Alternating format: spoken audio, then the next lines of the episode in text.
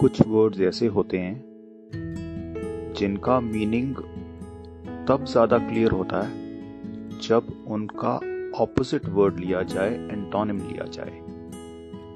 जैसे हम बात करते हैं वर्ड वर्थ और वैल्यू की।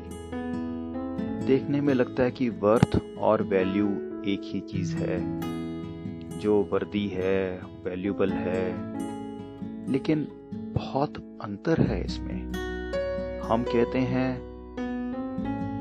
वर्थलेस और हम कहते हैं इनवैल्यूएबल एकदम से क्लियर हो जाता है कि वर्थलेस एक एंड ऑफ़ द स्पेक्ट्रम पे है और इनवैल्यूएबल एकदम दूसरे एंड ऑफ़ स्पेक्ट्रम पे है।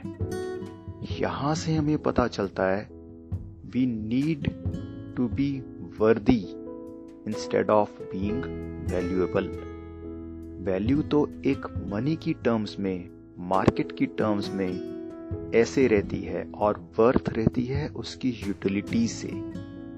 तो आज का पहला कंसेप्ट ये है कि कुछ वर्ड्स जो एज सच हमें अपना मीनिंग नहीं कन्वे कर पाते सीधा सीधा जब उनके एंटोनिम लिए जाते हैं, तब उनकी एक्चुअल जो हिडन सटल मीनिंग्स हैं, वो एकदम से उभर के बाहर आते हैं। अब इन कॉन्टिन्यूएशन टू दिस एक वर्ड आता है सुरत, या कुछ लोग इसको सुरता भी बोलते हैं, श्लोकों में, वाणी में, सुरत। ये सुरत क्या है? सच अगर नहीं पता चलता तो इसको ऑपोजिट ले लिया जाए, बेसुरत। मतलब पता चल रहा है। बेहोश मतलब होश का ऑपोजिट जिसमें अभी कॉन्शियसनेस कम है या ना के बराबर है।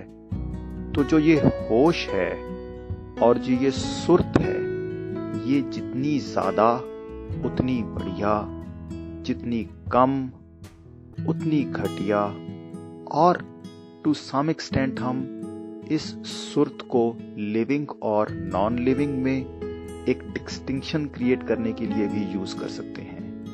जिसमें सुरत है, वो लिविंग, जिसमें बिल्कुल नहीं है, वो नॉन लिविंग जिसमें थोड़ी बहुत है, वो फिर देख लो उसको किस कैटेगरी में डालना है। एनिमल्स में भी सुरत होती है, लेकिन कम होती है। ह्यूमन बींग्स में भी होती है, थोड़ी ज़्यादा।